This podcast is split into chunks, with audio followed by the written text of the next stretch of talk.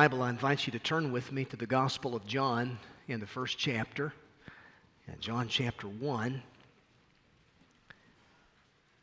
I'm sure you've heard this expression before that familiarity breeds contempt.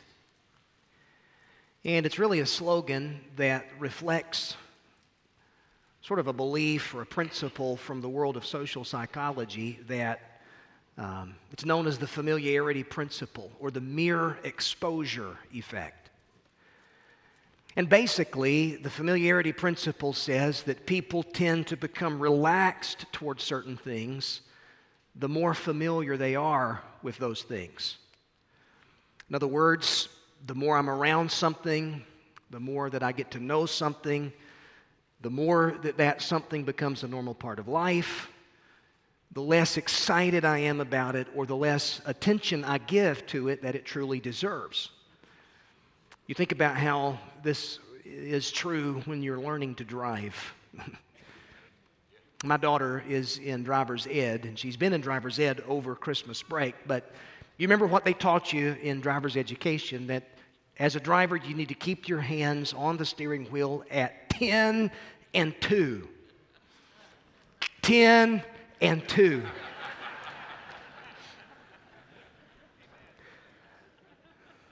And Mama, don't let her hear this, what I'm about to say. But before long, y'all know it's not long before we're turning through the radio dial, eating a Chick fil A sandwich, and, and God forbid, talking on the phone, and among other things. Overly familiar, over familiarity can lead to a lack of caution and it increase the likelihood of something terrible happening. Now, I'm telling you that to simply say, if we're not careful, I think that Christmas can become too familiar to us. That's not to say that we ignore it whenever this time of year rolls around, but when it becomes too familiar, we can trivialize it, and the real significance of Christmas sort of gets lost among the wrapping paper. You know, it may very well be the most wonderful time of the year, as Andy Williams sang so eloquently about, but as Christian men and women, we'd better not forget why it's the most wonderful time of the year and what Christmas is really all about. Because you can't have Christmas without Christ. And so you think about the irony of it. So many this year have celebrated Christmas, but all without Christ, and it's been a Christless Christmas for so many. And so we've heard the Christmas story so many times that we're familiar with all of the details. We think we know what it all means, but I want to ask this question Do we really? Because a genuine understanding of what Christmas is all about, it honors the most wonderful of divine accomplishments recognizing the fact that Christmas is about the eternal, sovereign Son of God, born into our world, God becoming man, living a sinless life, dying as a perfect sacrifice for sin, raised to life from the dead to impart eternal life to all who repent of their sin and believe in Him. And so Christmas is all about Emmanuel, which means God with us. God became man in the unique person of Jesus Christ in an event known as the incarnation. And that simply comes from a Latin word which means in the flesh. God in human form, God becoming human through the incarnation. This is what Christmas is all about, men and women. So, with that in mind, you're there in John's Gospel, chapter 1.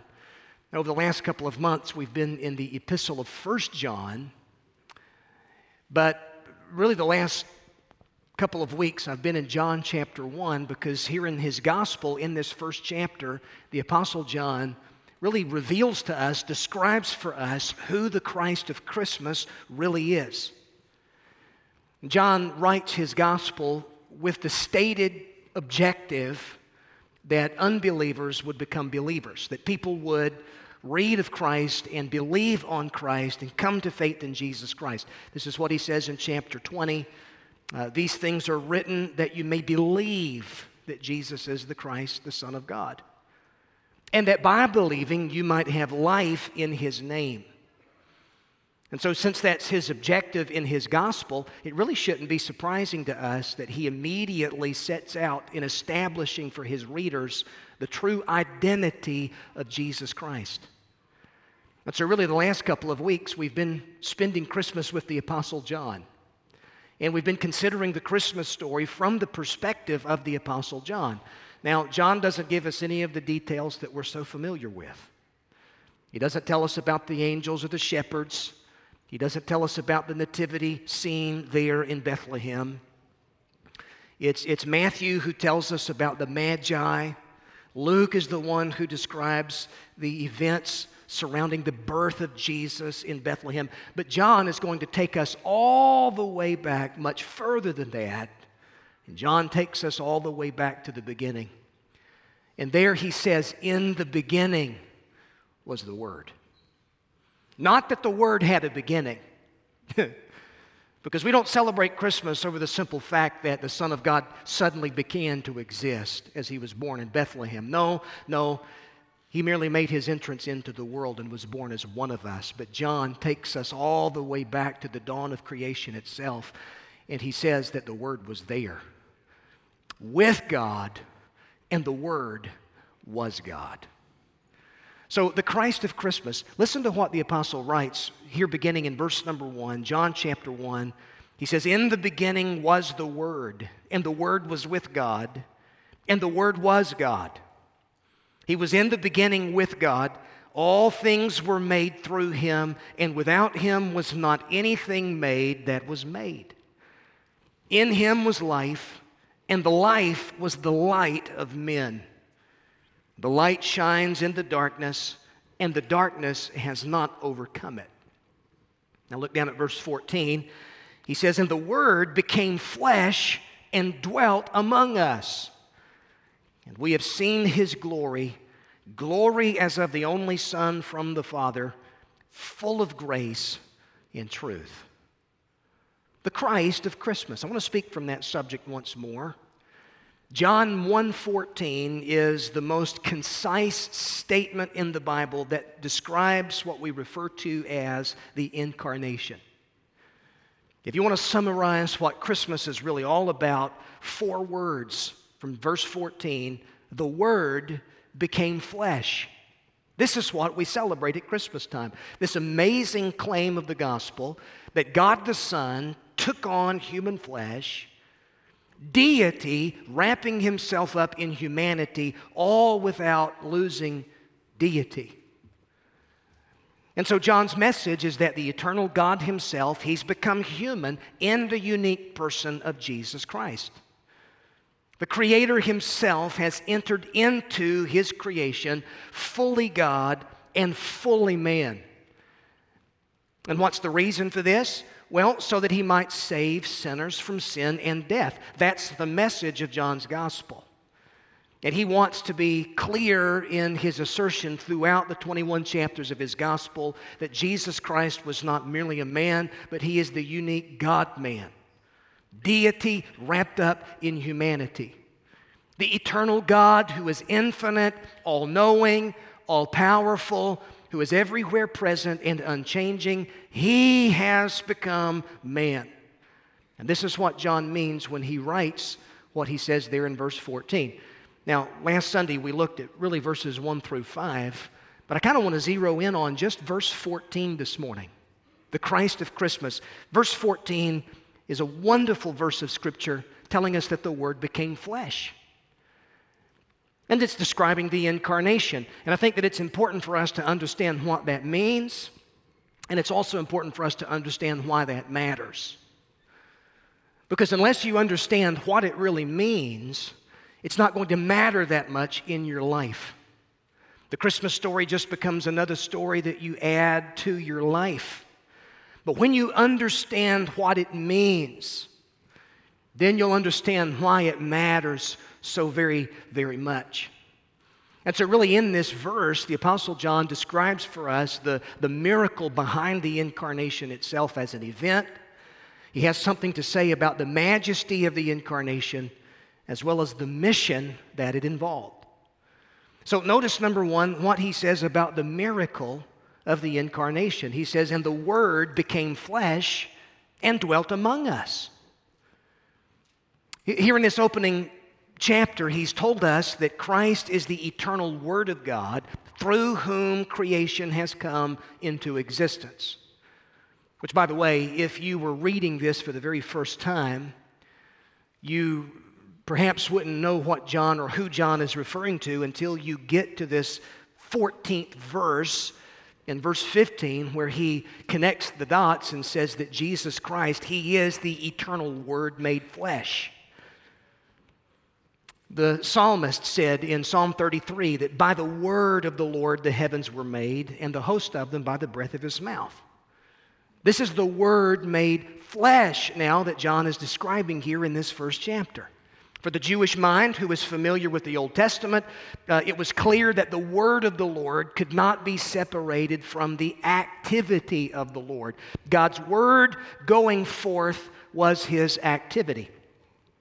For example, you read the creation account, Genesis 1, where it says, And God said, and it was so. It means that the word in action, God's word acted. What do words do? Words have the power to communicate something.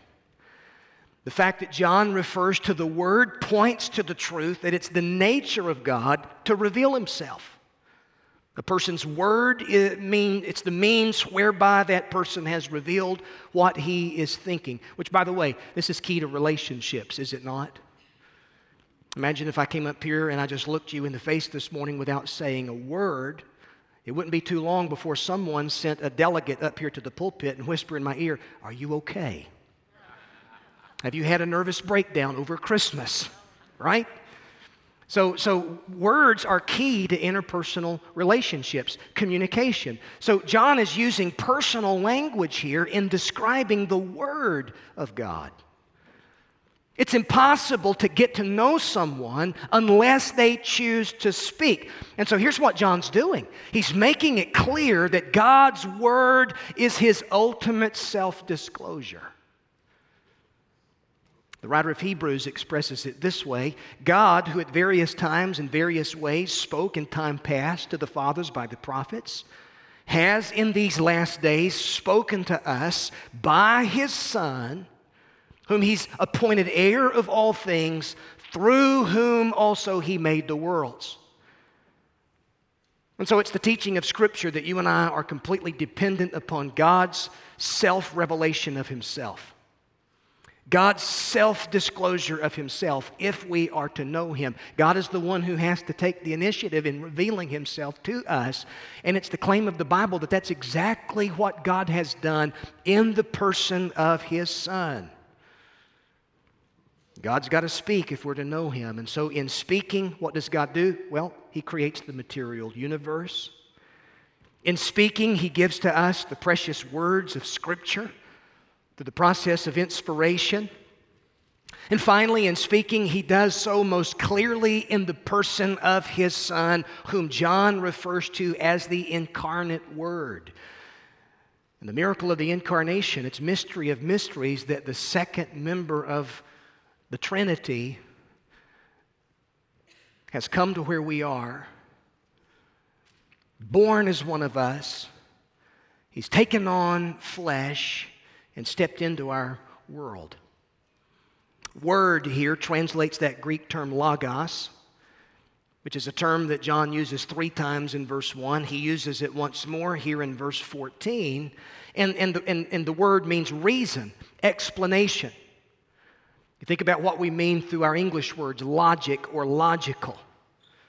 You go back in time, centuries before the Apostle John, that term logos had become a very significant concept among Greek philosophers because it was the way that they referred to this divine mind or principle that gives order to the universe. Logos, this was what the Greeks used to define what they called the fundamental principle behind the way that the universe itself functioned. The primary principle of the universe for the Greek mind was logos, the rationale, if you will, behind the universe.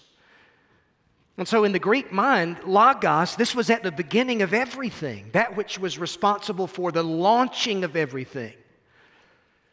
The Jewish mind conceived of the Word as that which had launched everything, going back to the creation story, thereby really providing a great opportunity for the Jew to have a conversation with his Greek friend about the nature of origins. And by the way, could you imagine how that conversation might have went in those days? Where maybe you had a Greek from Athens who sat down with a Jew from Jerusalem and the Greek from Athens says, you know, the Logos, this is the fundamental principle behind everything. And the Jew says, yeah, you know, it's interesting that you mentioned that because what do you think the fundamental principle behind everything is? Do you think it's an it? Or do you think it's a person? The Greek mind says it's an it. Oh, but the Jew comes along and says, no, it's a person. God, the God who's revealed himself, he's responsible for creation, he's responsible for the universe. Well, John goes a step further and he says, Let me tell you about this person. This person is the second member of the triune God. And he stepped into his creation. The Creator himself has stepped into his creation in the unique person of the Son, the Lord Jesus Christ, the eternal Son who's always existed with the Father. At a moment in real time, he enters into time, space, matter. And he reveals the Father. And he comes to save sinners. And so it's not so much a principle then, but it's a person. That's what John is getting at here. Christ is the fundamental person or principle behind the universe, the logic, if you will, behind the universe. Elsewhere, the scripture says he's the one responsible for upholding the universe with his sovereign word of power.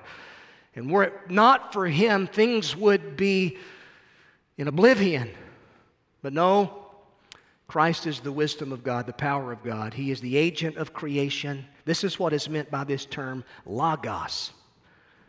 So, John wants us to know that this Jesus, the very one whom the other gospel writers tell us was born in Bethlehem, he existed long before his birth and is the eternal Logos, the Word of God. It means that there never was a time when the Word was not. There was never a thing that did not depend upon him for its existence. The Apostle Paul explains it this way in Galatians chapter 4 and verse 4 when he says, In the fullness of time, God sent forth his Son, which is to say that Christ is the pre existent Son of God, co equal, co eternal with God the Father. And this is historic Christianity. Christ existed before the world began. Uh, he emerges throughout the Old Testament in type and in shadow. He enters our world and becomes one of us at the Bethlehem event. And so John is taking us back before time, long back before creation and time itself, and he makes this mind boggling claim about Jesus. And here it is He was there. In the beginning, He was there. Now, isn't that just an amazing thought? And you add to the fact that, that, that, Jesus, the eternal Son of God, at a very real moment in time, John says in verse 4, this Logos became flesh. The eternal Son of God, co equal with the Father. The one to whom creation owes its existence. He has entered into that creation. Now, listen, don't be so overly familiar with Christmas that you miss the point. This is the miracle of the incarnation. And we know as the incarnate Word, Jesus possesses all the unique attributes of God.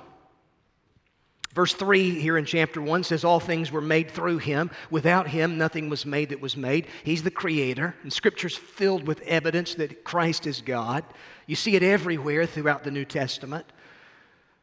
Think about Philippians chapter 2, what, what the Apostle Paul says uh, when he writes, Let this mind be in you, which was also in Christ Jesus, who being in the form of God, which means though he existed as God, didn't consider it robbery to be equal with God. He thought it not something to hold on to, to be equal with God. Paul goes on and says that he humbled himself. He took upon him the form of a man, being found in appearance as a man. It doesn't mean that he ceased being God by becoming man, but that God took on flesh in the person of Jesus Christ. That's what it means. The Word was made flesh. Now, this would have been a shocking term to the Greek mind that, you know, in John's day. And this will really add some light into our study in 1 John, where the Apostle John is dealing with those Gnostic influencers who were denying that Christ had come into flesh. And John says in 1 John that this is really the spirit of Antichrist that denies that, that he is God in the flesh. The Greek word that he uses, translated as flesh there, was a rather crude term that just speaks of frail and weak humanity. In the Greek mind, that dualistic way of thinking basically saw death as the ultimate release from the flesh or from the body, and that was true salvation. The spirit was good, the flesh was bad. And so it would have been mind boggling to the Greek mind for John to say, the eternal Word, the eternal Logos, He has been born and He has taken on flesh. He became flesh. I like how Sinclair Ferguson describes it in a terrific book that he wrote uh, called uh, Child in a Manger. But listen to this.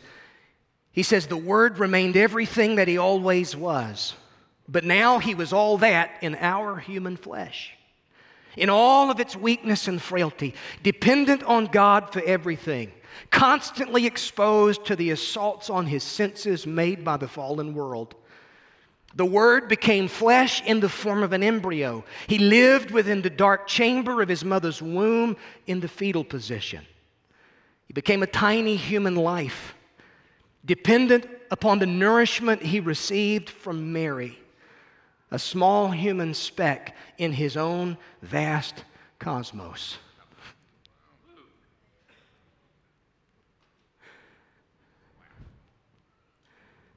And so here you have the Greek mind and says, you know, the Greek says, the logos, this is the rationale behind the cosmos.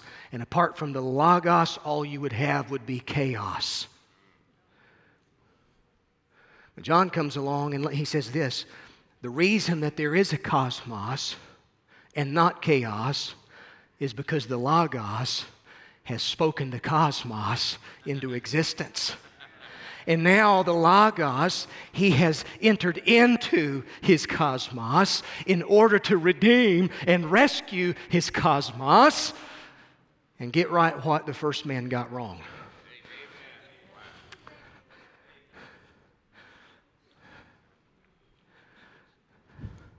So, this is the miracle then of the incarnation. Now, notice that John says a, a second thing about the majesty of the event itself. The majesty really the majesty of the incarnate Word. He says, The Word became flesh and dwelt among us. That word dwelt there, that's an important word, translates a verb that means tabernacle among. And it's using the language of the Old Testament here that John's readers would have been very familiar with. Upon giving the law to his people, what is it that God desired to do but dwell among his people? And he told Moses to build a, a sanctuary so that God could come and dwell in the midst of his redeemed people.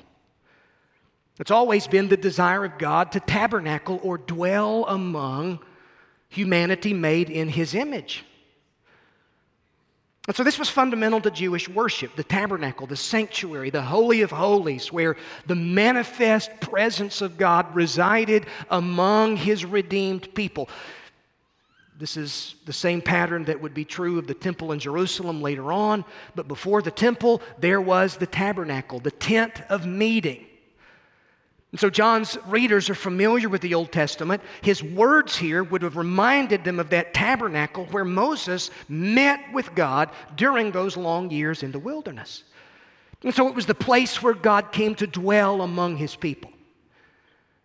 So John is reaching back into the Old Testament. He's drawing upon the rich imagery of the tabernacle where God's manifest presence was with his people there in the Holy of Holies but now John says the Word has become flesh, and to look upon Christ is to behold the glory of God. John says, We've seen His glory.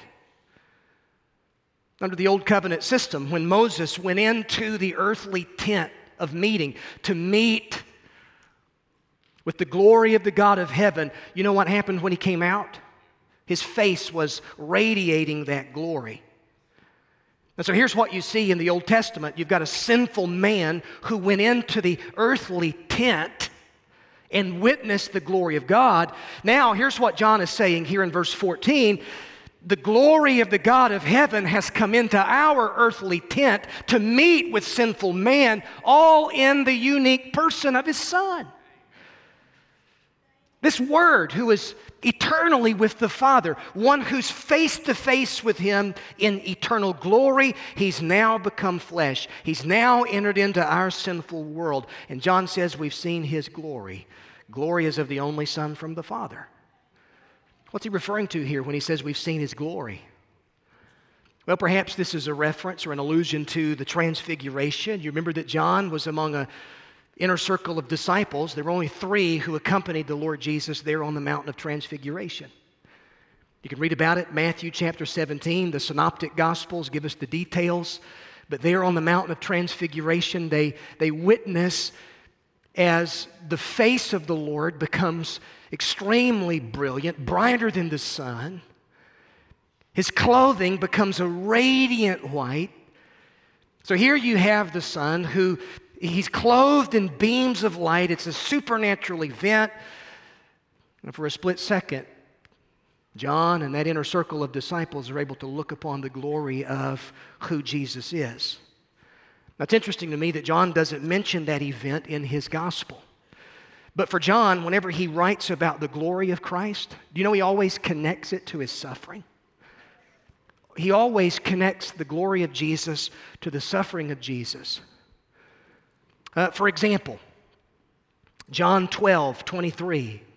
Listen to this as Jesus prays The hour has come for the Son of Man to be glorified. John 13, 31. Now is the Son of Man glorified, and God is glorified in him. John 17, in his high priestly prayer, Jesus prays, Father, the hour has come. Glorify your Son, that the Son may glorify you.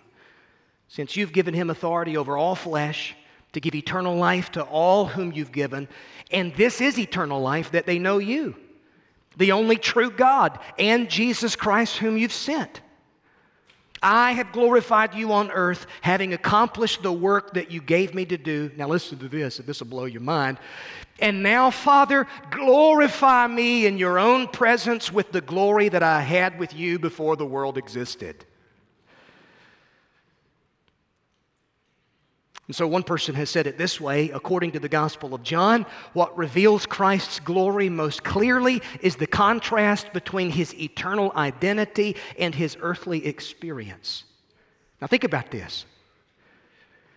He left eternal glory where from eternity past he was worshiped by myriads upon myriads upon myriads of angelic beings. He came into our world of darkness via the darkness of a virgin's womb. From there, he emerges into the sinfulness and the brokenness of our world, from the darkness of the womb to the darkness of the tomb. His road was paved with suffering. The prophet Isaiah said that he would be a man of sorrows, acquainted with grief in the darkness of Calvary's cross, what do you see but the Son who's willingly offering himself to the Father as the one and only sacrifice for sin? And that the eternal Word would do such a thing. This, according to the Apostle John, this is His glory. And John says this is what we saw up close and personal. We witnessed it firsthand. So, the miracle of the incarnation, the majesty of the incarnation, and to notice finally, one final truth the mission. Having understood what it means that the eternal Son of God comes into our world, he's wrapped up in human flesh, understanding what that means. Now, listen, you're able to understand why it's important. It was all for the sake of a mission. John says, We beheld his glory Glory is of the only Son from the Father. Now, listen to this. He says he's full of grace and truth. that the Word became flesh and dwelt among us in order to fulfill a purpose and a mission. This is summed up in John's words here grace and truth. Jesus came to reveal truth and provide grace. Paul expresses it this way when the fullness of time had come, God sent forth his Son, born of a woman, born under the law, to redeem those who were under the law so that we might receive the adoption as sons. So there's a purpose that God has in mind. This is so good that God would act in real time. He would send forth His Son, born of a woman, born under the law. What is this? This is reference to the promise, the initial promise of the gospel. Genesis 3:15 that what Adam and Eve forfeited due to sin and disobedience, when God is pronouncing a curse upon the serpent, what is it that he says? He says that man will be rescued through the seed of the woman who would crush the head of the serpent, even though it meant that his own heel would be bruised in the process. It's the first promise of the gospel. And so, for centuries upon centuries upon centuries, here you had those who were looking for this seed of the woman. And the genealogy narrows through Noah and his son Shem. And it gets specific. God establishes a covenant with Abraham and Isaac and Jacob or Israel. And then, even among Israel's sons, Judah is going to be the tribe that the seed of the woman is going to emerge from. And from among the tribe of Judah, one of Jesse's sons is going to be king, who's going to have a kingdom, but this promise goes far beyond just Jesse's son, David, but to David's son, to whom is going to be given an eternal dominion and kingdom. It's the promise of Genesis 3:15 that God's keeping. And it gets specific and you cross the threshold from the Old Testament into the New Testament, which is why Matthew 1 1 is such an important verse of Scripture when it talks about the book of the genealogy of Jesus Christ, son of David, son of Abraham. He's the promised seed of the woman, whom Paul says was born of a woman, born under the law. And here's the mission, here's the purpose that he might redeem those who were under the law so that we might receive the adoption as sons and daughters of God. Now, folks, listen, this is why Christmas is so very important. The incarnation was a supreme act of humiliation because the eternal Son of God humbles himself by becoming man in order to get to those who could never get to him. God sends forth his Son on a mission of mercy, born of a woman and you see, the thing is, he had to be God in order to save us because only God can defeat the power of sin and death and destroy the work of Satan. And yet, in order to save us, he had to be man because only man can substitute for man and die man's death. So he had to be the God man. He had to be God to give his sacrifice infinite value, but he had to be man in order to bear our sins in his own body.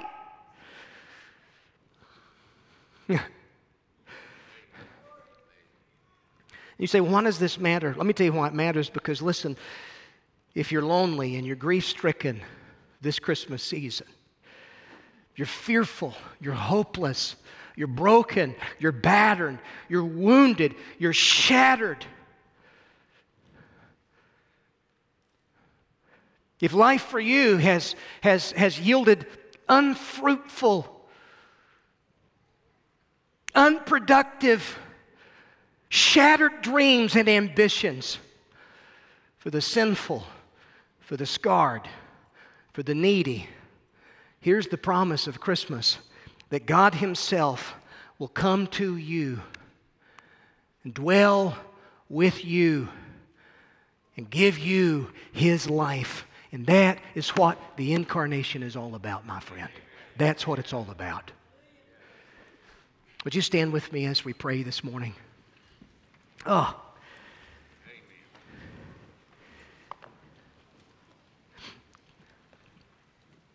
You know, the theology of Christmas really ought to provoke wonder and worship in our minds and hearts as believers. It ought to provoke witness to the world. It reflects the missionary heart of our God. And as those made in his image and those in whom he's come to live and dwell, should we not also reflect his same passion and spirit of evangelism and mission in the world?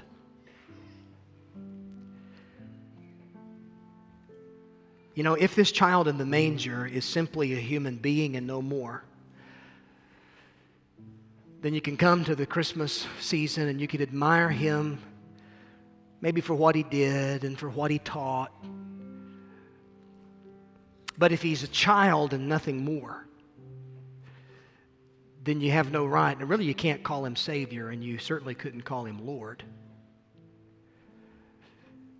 But you see, if he is God made man,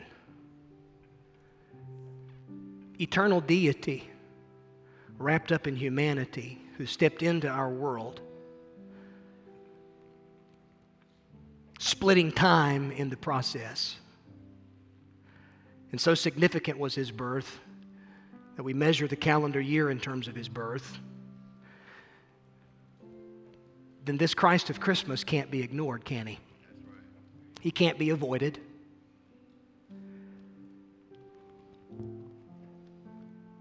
Alistair Begg says it this way He can't be sidestepped. You will either take your stand on this rock or you will be broken by this rock, but you will not be able to avoid this rock.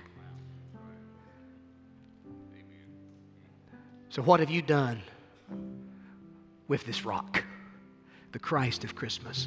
Every head bowed, every eye closed.